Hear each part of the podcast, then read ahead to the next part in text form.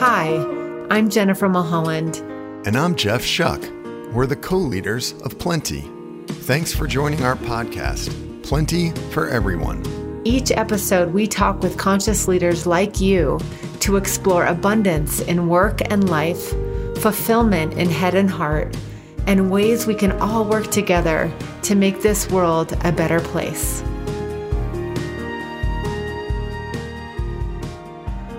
Hello and welcome everyone to episode 45. Wow, episode 45 of Plenty for Everyone, the podcast for conscious leaders. We're really glad that you're here. I again am Jeff Shuck, as you just heard in the intro. That intro, Jen, we might be ready to re record it. I have to let you know because I was just listening to episode 44 this morning in the car, and it starts with our lovely music. And then I say, and hi, I'm Jeff Shuck. It so we might be, it's pretty bad. It seemed less cheesy in 2020, but we may we may be ready for something else. Yeah. But if I'm Jeff Shuck, you must be Jen Mulholland. Yes. Hi everybody. Thanks for tuning in. I'm here in uh, beautiful Park City at Heart Space, our retreat center, and you can't hear it, but the birds are chirping so loud outside my window, which is a wonderful sign in between lots of rain and sunshine we've had over the last week. So it's so nice. It's summertime here too. And as those of you who listen a lot know, I live pretty far outside of anywhere, pretty far outside of Chicago in the country, but it's near Lake Michigan and it's kind of a vacation community. So in the winter, it's pretty isolated. Not many people are out here, but in the summer, you just feel like the biggest genius for living out here and everything is blue and green and yellow and it's it's lovely out. And summer is actually the setup for what we wanted to talk about today. So on our last episode, we talked about the summer solstice and what it means in terms of alignment and how it's a symbol for aligning as a leader, aligning with teams, aligning with yourself, aligning with your own light. And it was a great episode. As I said, I listened to it this morning. So we, if you haven't listened to episode 44, we encourage you to take a listen to that. But today we wanted to expand on that theme and talk about alignment specifically and how we keep it between each, ourselves and our team and how we help teams create it and maybe talk about what works and what doesn't. Yeah. The irony, I just, I don't know how many oh. times we need to get this lesson, but Oh, the opportunity to practice what we preach just deepens. So we talked about aligning to the light of the summer solstice and why it matters for conscious leaders. And then, you know, would say every day this week, we've just been in the soup of practicing it and really trying to clarify what is most important and what we want and how we choose into growing ourselves and growing our business and how we continue to coach other people to do the same. So it's really been a week and a day, quite honestly, of processing, hearing, listening, slowing down, getting passionate about what feels most important. And our hope in sharing this today is you know, this is where the rubber meets the road. It's like when we're being called to actualize and embody these idealistic themes of aligning to the light that we are ourselves individually, aligning to the light of our company, meaning like the true essence, the spirit, the soul of what our businesses are here for and what we're here to do to make this world better. And staying aligned is such a practice. And sometimes it feels good and sometimes it's really hard to walk into. So that's really what we wanted to share with you today is it's very fresh and in our face of our co-leadership of constantly we call it dancing and trying to really listen and combine what feels in alignment to ourselves personally, in alignment to plenty, and then out of alignment. And sometimes when we feel frustrated and off or triggered or stirred up, that's real good fodder for showing us what either new choices we need to make or how do we get back on track of being aligned to our light. Yeah, I love it. So we wanted to share just maybe a few different points that we've learned and that we help teams with. And maybe I'll take the first one and start with I think generally the teams we work with, everyone has the capacity to be good at this, but most groups don't practice it, I would say. And I love our clients. And so it's not an insult to them. But I think in the modern business world, there are other things we practice. We practice directives and we practice efficiency and we practice hearing all sides. We don't always practice alignment. And I think everyone that we've worked with has the capacity to align, but not everyone has spent a lot of time in it. So the first thing I'd observe is I'd pull out one of our favorite metaphors of the river and say, you know, working with people is kind of like working with the world around us and working with the universe. And there's a flow, there's a current, you know, we can get into the groove with people. And when we're in the current, when we're in the groove, when things are clicking, when things are working well, alignment really doesn't take that much effort. It always takes time, but it doesn't always take work. And it's like being in the river and just being in the current and having a couple paddle strokes sometimes is all you need to really get you sailing down the river. But sometimes, man, when you get out of the current, just like it takes so much work to paddle back into it, like if you get stuck in an eddy or you pull off at the side for a little bit, it takes a little bit of effort and time to find your flow again. And so I think that's the first thing that I've observed Jen, this week. And I think that we do a great job of, we have made this a constant practice. I mean, we meet almost every day and spend about an hour just saying, what are the priorities? What's present? And the more that we do that, the more we're in the current. And I think the easier it gets.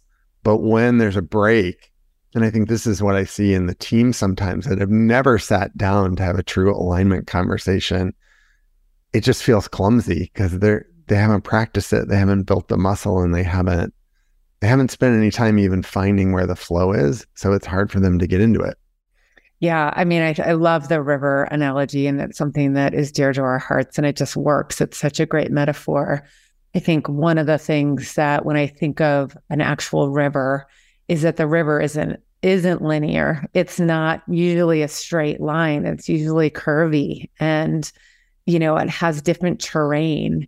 And so, as a paddler or as a passenger on the river, you know, it requires you to go with the flow. And where do you find, how do you know when you're in alignment and when you're out of it? Right. How do you know when you're in the, the rhythm or the flow of what alignment means? Like, and it's so different than how Google, if you Google alignment, you get two definitions. One is that it's an arrangement in a straight line or in a correct or appropriate relative position which two objects being in relationship to each other, which I totally buy.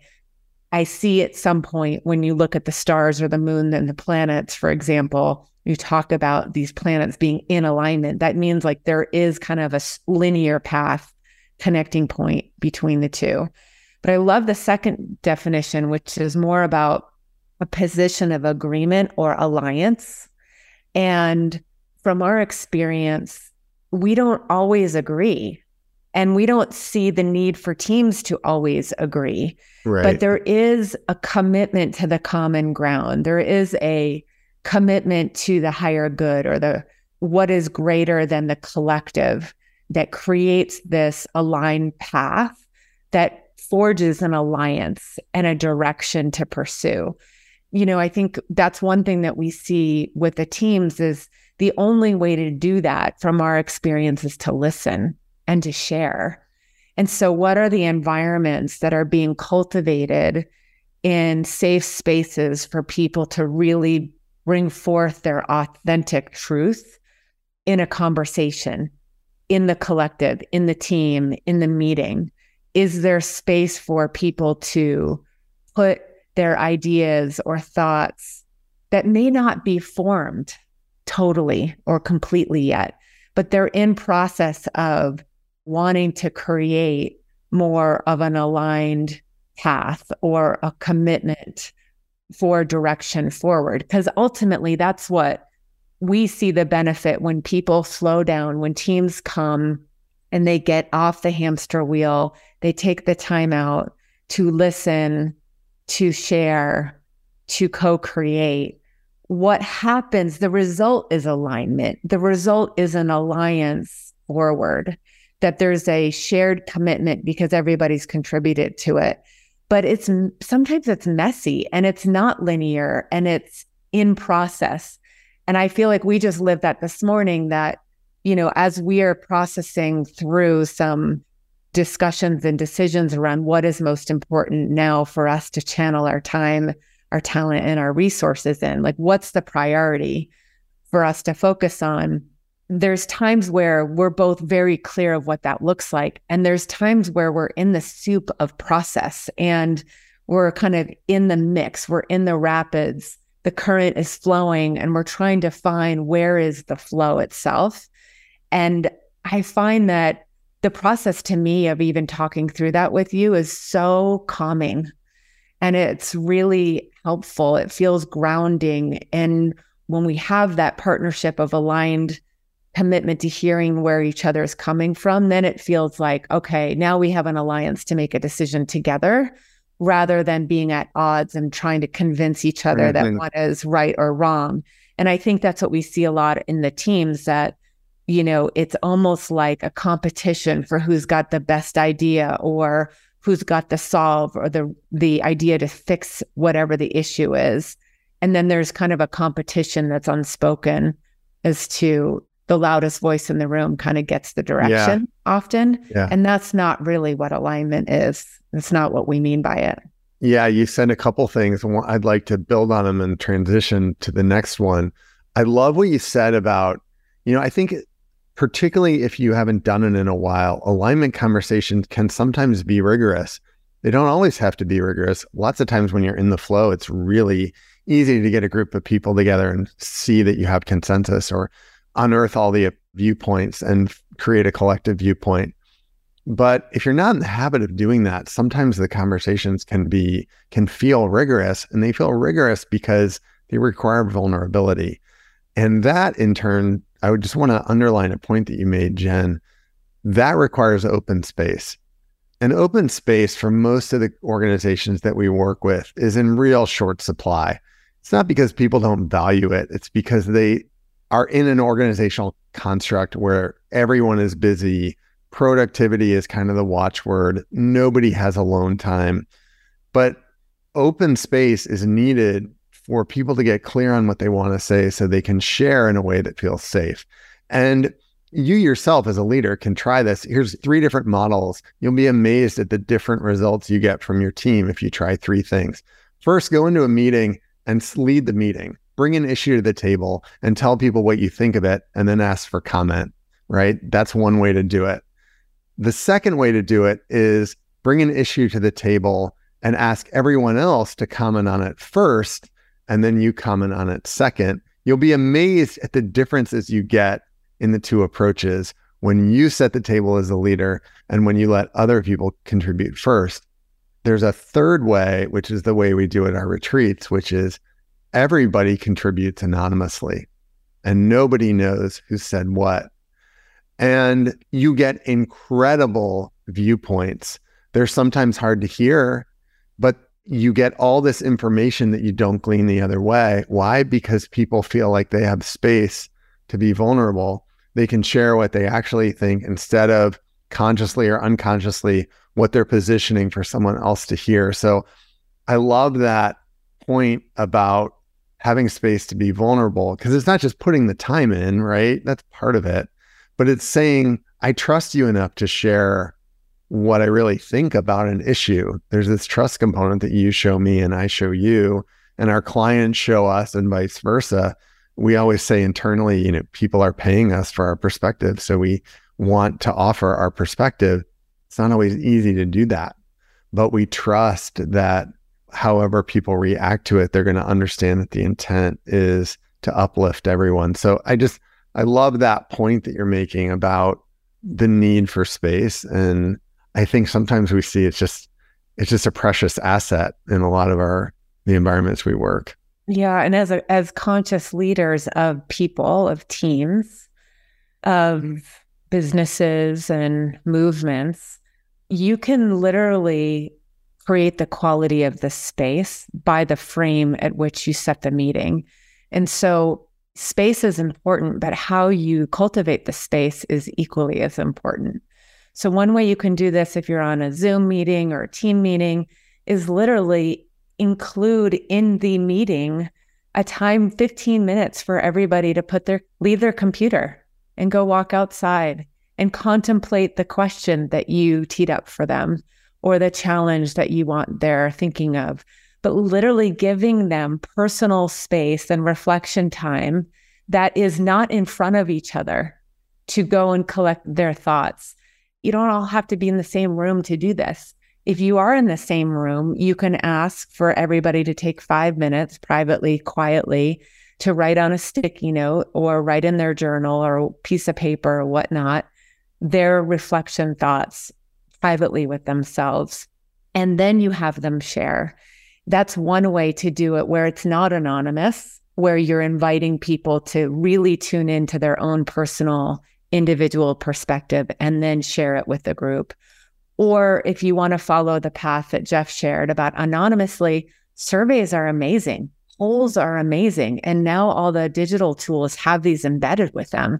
Is simply ask a question. And as the administrator of the meeting, you can get those responses back, or you can do it by doing a quick survey monkey or some type of survey that is anonymous and then people feel more heard that's the key thing of alignment is when people feel heard and seen and gotten that they had that the leader took the time to value their perspective and not tell them what to think not tell them what to do when it's basically reversed when their wisdom is extracted and it's fed into the ultimate solution, better things come of it. And then naturally, what happens is people are more bought in, and buy in creates alignment, right? So when people feel a part of something, they are actively participating in kind of the rudder of the ship right they're they're helping to steer what direction and they're feeling a part of something this is quite a salve, if you will, to the wound in corporate America, in the nonprofit space that we're seeing in top down leadership of people being hired and being told what to do and not feeling like they have a part of the solution. And that's just creating more overwhelm, frustration, burnout, you know, and job loss, quite honestly. So these are really easy ways that I think we can cultivate as leaders how you foster alignment in a conversation, whether it's in person or online, is not only create space, but participate in how you cultivate that space for your team and inviting them to participate in the solution. I love the little bonus tip you gave, and I just want to underline that too. One thing that we have learned from doing hundreds, thousands of retreats is that homework doesn't work people don't have time to do homework. It's pedantic. It feels like pressure, and they're just don't no assign people time. homework. No one has time to do homework. So if you want people to take 10 minutes and think about an issue, creating that space in the meeting, creating a little questionnaire with three things that you want people to think about and hand it out and care for people enough that you give them the space in the meeting and don't make people carve things out. I just wanted to highlight that because that is a one of those little performance hacks that we have learned. And it's amazing if you give people space, what they'll fill it with. Now, the second thing you're pointing to, which I think is worth a little more exploration, is that alignment is different than convincing and it's different than compromise, right? And it really is kind of different than consensus. But the simplest one is, you know, alignment isn't convincing. It's not one person coming in and arguing their point and beating everyone up to the point that they just say like fine that's not alignment now sometimes there's a need for convincing in the world although maybe less and less do i believe that to be true but there are times that you have that skill that's called forth but that's not what alignment is you know alignment is not arguing your point until everybody agree with you and it's not compromise either. And I think that is maybe the bigger misnomer, Jen, in the groups that we work with, is people think like, okay, they're going to get this facilitator and we're going to say, okay, you share your side and you share your side. And then we'll kind of average it out and then meet in the middle. And again, there are times that compromise is really needed, but it's not a higher order solution. Compromise has everyone feeling like they lost a little bit of something. Everybody won something, everybody lost a little something. And if we're thinking in those terms at all, we're not aligned, right? If we're thinking about wins and losses in your view and my view, we haven't really reached alignment. And I I think that's a subtlety that I've really started to appreciate as we've worked with larger and larger groups who are responsible for larger and larger companies and larger and larger teams that I think effective managers have gotten very, very good at compromise. But again, that's not really what we're talking about. I'll stop there. I'd love to hear what your thought is to that. Yeah, I think like this is what differentiates a manager from a conscious leader. You know, in order to make the shift that you're speaking about and leading from compromise, like what's the solution to that? And we see time and time again that conscious leaders who are open hearted and open minded open the door for curiosity. Curiosity is the antidote to compromise because when we can be open that there's a solution that wants to emerge that maybe we haven't thought of yet, maybe the wisdom's in the room, maybe it's in the collective, which it always is. Our teams have the answer. We have the answer too, but so do they. The moment we shift from this or that, or I know the way, and I'm going to project that on the team. And being curious as to what are the different viewpoints in the room? What are the different viewpoints from the team?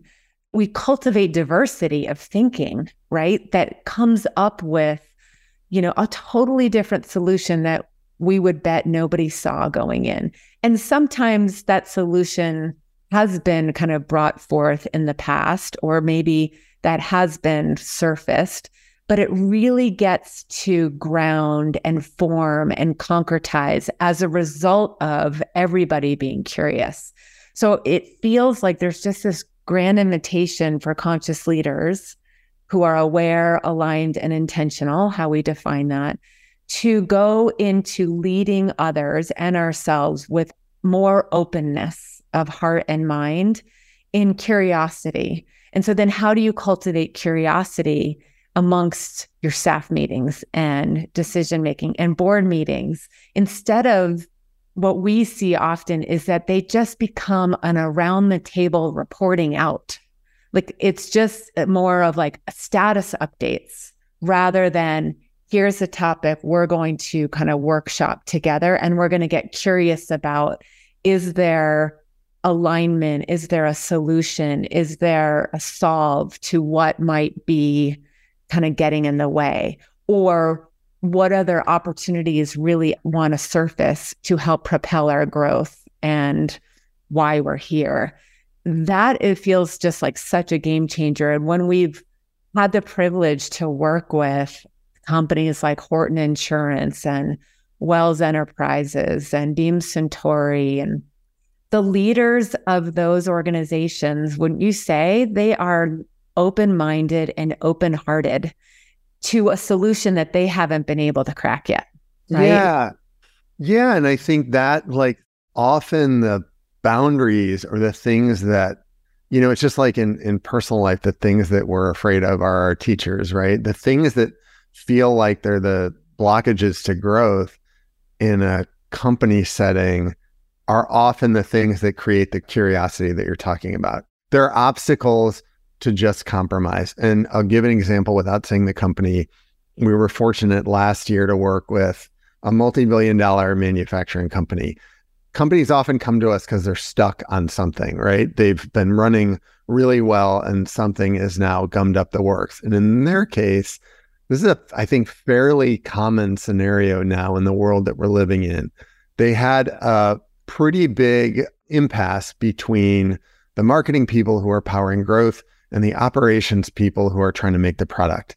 And they didn't have capacity to make the enough product for all the people who wanted to buy it. So the marketing people were already telling customers no, which obviously hits the top line and the bottom line. If you can't, if you start firing customers, like that's not good for business ultimately. But one of the reasons they didn't have enough capacity is they couldn't get people, right? During COVID, nobody could get people. And in a lot of industries, you still can't.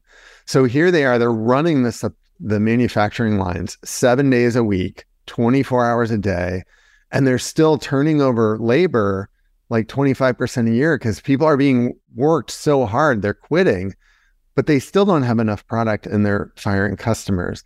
So, in like a situation like that, there is no ability to compromise because everyone is limited, right? You can't just say, run the line more. You're already running it seven days a week for 24 hours. And you can't keep saying, well, marketing just keep firing more customers. Because if you do that, you can't go anywhere. And what was really interesting, the alignment comes from people saying, like, oh shit, there's so many dynamics to this situation on your side of the aisle that are as stressful as on my side. Well, maybe there's no sides to this. And getting the operations people to see, like marketing people, well, wait, if we keep firing customers, then we'll we'll reduce our need for labor in the worst way possible. Because we won't need labor because we won't have business. And getting the marketing people to say, wow, if we keep working people to the bone, we won't have product because people will realize this is not a place they want to work. And the alignment kind of comes from this transcendence. I think what I'm pointing to is you get to a place where the normal tools like compromise, selling in, convincing, arguing your point they don't work anymore. And then that curiosity that you're pointing to, Jen, something miraculous happens is the people in operations start telling you marketing's point of view, and the people in marketing start talking as if they're in operations. And now we're one team. And now we're working together to find a way forward that's maybe something none of us could see because only we only had this limited viewpoint.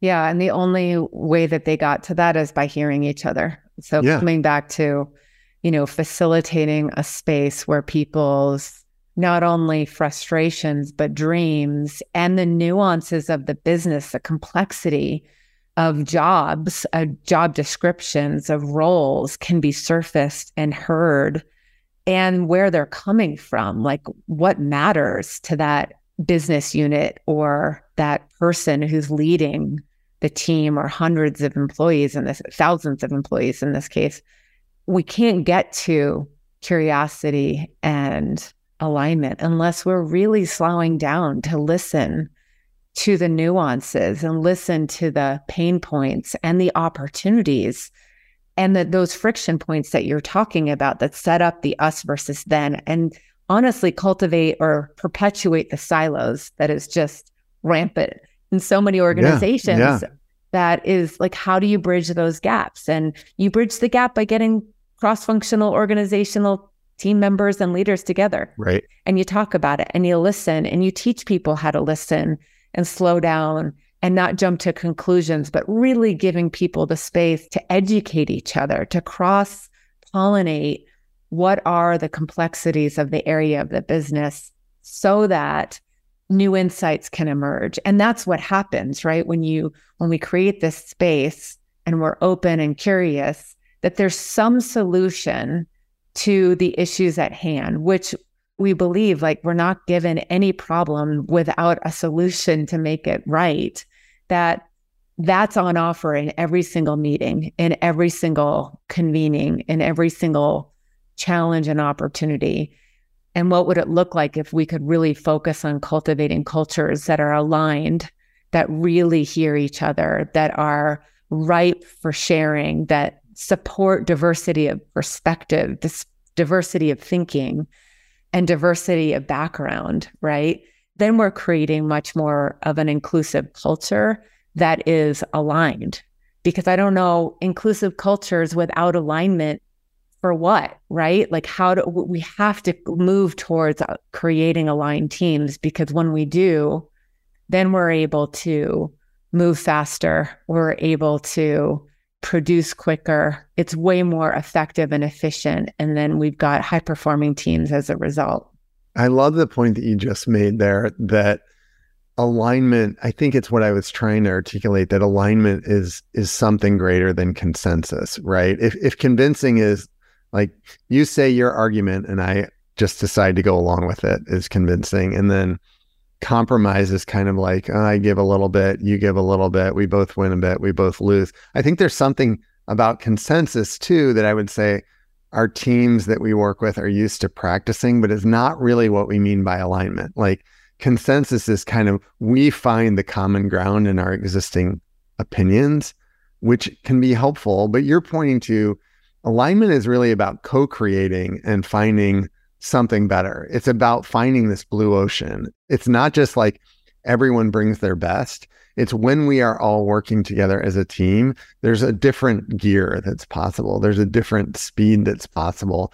And these solutions that weren't even on anybody's radar end up emerging. Yeah. I always know that you and I are getting close when I'll start saying a point you had made 10 yeah. minutes ago in, in a discussion, and I'll hear you say mine.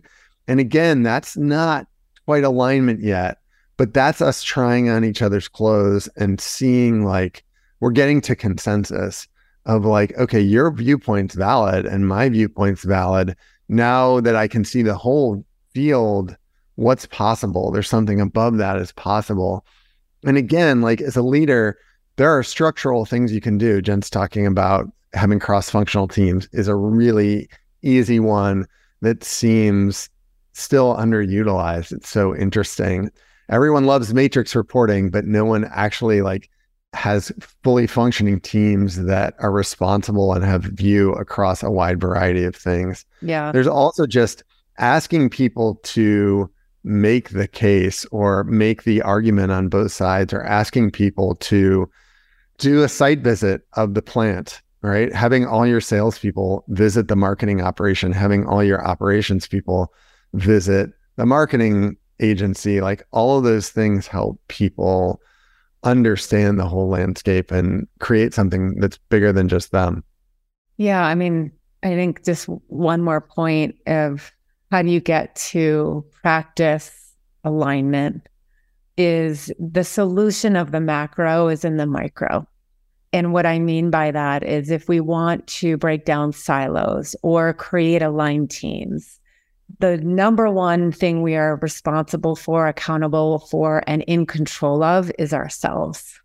And as a leader of a team, you are responsible. I am responsible for setting the tone for setting the frame, for communicating the invitation of how I want people to show up. And then I have to surrender how people do.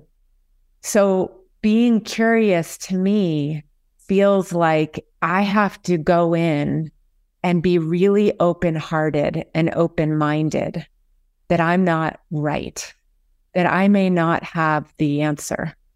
I may have part of the answer, but when I can get to that humility place and surrender that there is something that's going to emerge from the collective, from the group, and invite the team members to participate in that individual actualization, that we actually all could come to the meeting, the retreat, the workshop, the conversation with that commitment alone is enough to allow something greater than ourselves to emerge. When we kind of come to things in fixed form, meaning we know what's right, we have the answer. Everybody we're leading is stupid. Nobody understands like what's really going on. Why don't people just roll up their sleeves and do what they're told to? Like we limit what's possible. And the grand kind of calling for all of us to lead conscious businesses is to surrender that there is something more on offer that wants to emerge. Otherwise, we wouldn't be working together. It wouldn't be a collective of humanity, of community, of teams. Like you wouldn't need leaders, right? And that feels like the call is like, what are we individually accountable and responsible and in control of ourselves in how we show up in fostering and facilitating alignment and part of doing so is surrendering that we know the answer, that we have a part of that, but so does everybody else. And what would that look like if we could set the frame, set the tone, set the space that can cultivate something greater for your business, for your life, for your team, for your community, or whatever your team looks like. That's such a beautiful point, and I'm glad that's the where you took us. The dropping of ego, a lot of it starts with that, right? And that's what you're pointing to is that, or at least that's what I'm hearing is realizing like I don't have the answer to everything. And there are teachers everywhere and there's great input everywhere.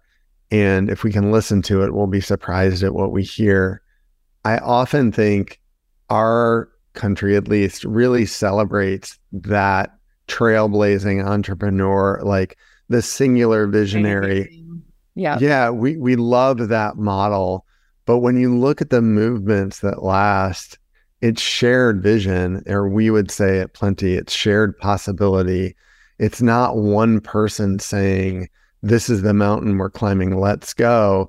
It's one person asking other people, Which mountain? What's compelling? What do you think? And everyone feeling empowered to do that. And then we together pick a place to go. And I think the people we most admire when you hear them talk about what they accomplish, they always talk about what we accomplished. They talk about all the people that lifted them up and helped them get there and the shoulders that they're standing on. And I think that's important to bring up in this conversation. You know, it's not that we don't each have a vision or a part to play. Of course we do. It's that there's something greater if we can take our visions and put them together and not thinking we have the whole picture to everything.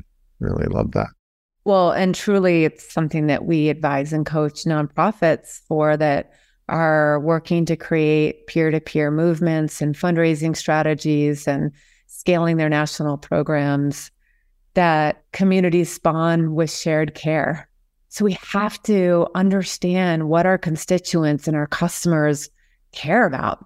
What do they really light up about? Where do they give a shit? And do those elements align back to what our cause cares about or our business cares about? That's the secret sweet spot of alignment is aligning to the shared care.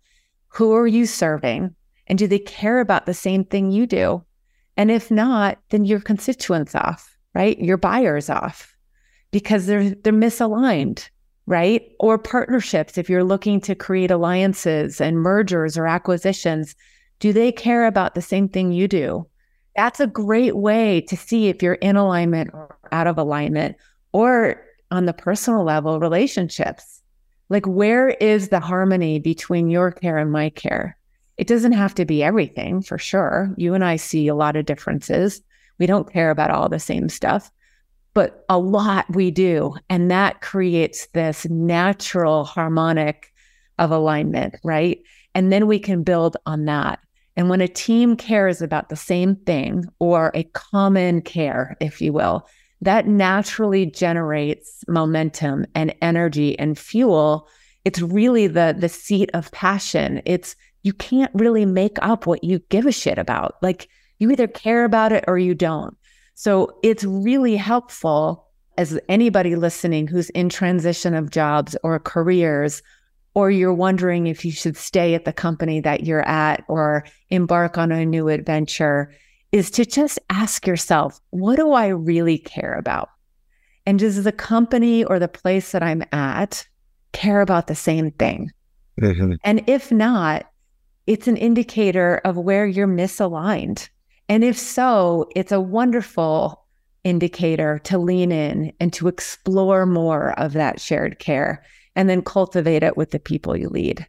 No, I love that. And one thing you said, nonprofits, and you talked about peer to peer, but I'd say, look, any modern student of marketing, if you haven't seen that your brands are actually owned by your customers, right? We are we are stewards of the brands that our companies hold, but our customers own the brand. They decide how it is translated. And there's great stories of companies completely, you know, suing their own customers for copyright infringement versus other companies empowering their customers to use their brand any way they want. And those are the kind of brands that are growing in and thriving in this world. And I love the point that where you're taking us home to. If you've listened to this podcast enough, you've heard us talk about Meridian, which is our our strategy retreat that helps organizations align on what to do next when they're stuck. But we always start with aligning people to what they personally care about and then aligning groups around those cares. And one thing I see that is very hopeful to me, Jen, there's never been a group, well, maybe a couple, but almost every group we've worked with, when we ask people independently to get clear on what they care about, and then you put those in a room together, there's been very few times that we haven't seen all these tears well up and people's eyes open and huge smiles as they realize, oh, everyone in here ultimately cares about the same things that I do. And in the few places that it hasn't worked, yeah, it's been cultural reboot, complete cultural rebuild. But most of the time, people will come to us and say, I had no idea how much I had in common with the people I've worked with. I've known these people for years and I never knew that they liked X, Y, and Z. I think at the end of the day, we we all want to share. That's what you're pointing to. We all want to share what we care about. And we all want to find that in another, in the people around us. And it's our best human trait. I personally don't believe it can be hijacked or taken over by AI, is our ability to care. Mm. That genuine heart field of caring about each other, caring about what matters, caring about different subjects feels irreplaceable of AI. And I think that really needs to be kind of more cultivated in business is our shared care and extracting that and and really co-creating on that platform and what happens when we do. I'm not saying AI isn't going to help leverage a tremendous amount of productivity and efficiency and goodness, but let's not forget that we are here placed on the planet to care for one another, right? And in the spirit of philanthropy, we talk about, you know, the definition is the love of humanity. It's really like love and care comes from our heart space. It comes from the ability to be human. And how can we cultivate that growth lever more in business? And it's a path to alignment. The more we can enter that space the more we grow personally and professionally individually and collectively. And i think that's what we see in our work together and it's what we see in our work with clients which is a privilege to witness and a privilege to facilitate lovely so that was a little riffing on alignment right there other new news items I just want to mention briefly. Last episode we talked about Riley was going to graduate. He has graduated. He's graduated. My son Danny, my youngest, is now in high school. Holy crap! Two in college, two in high school. Time's moving on. I also need to mention because it's so present to me right now, the season finale of Ted Lasso, and we're going to have to do a whole podcast. Yeah, on... let's not talk about that now. But if you haven't watched the episodes, watch it. Yeah, and brilliant, beautiful. It's so sweet. And if you want a live dose of that, come to Lantern because I feel like we practice what's preached there well. Yeah. Lantern, our leadership retreat in Park City, Utah. We offer it three times a year and we'd love to have you. Yeah. So you can find out more at plentyconsulting.com. Sneaky little ad in there. Okay. Thanks for joining us today. That was nice. Going a little deeper on alignment and more to come in the summer. Yeah. Thanks for tuning in. Please share as always and really appreciate you listening. Best is yet to come. Thanks for tuning in. Join the conversation and learn more at www.plentyconsulting.com.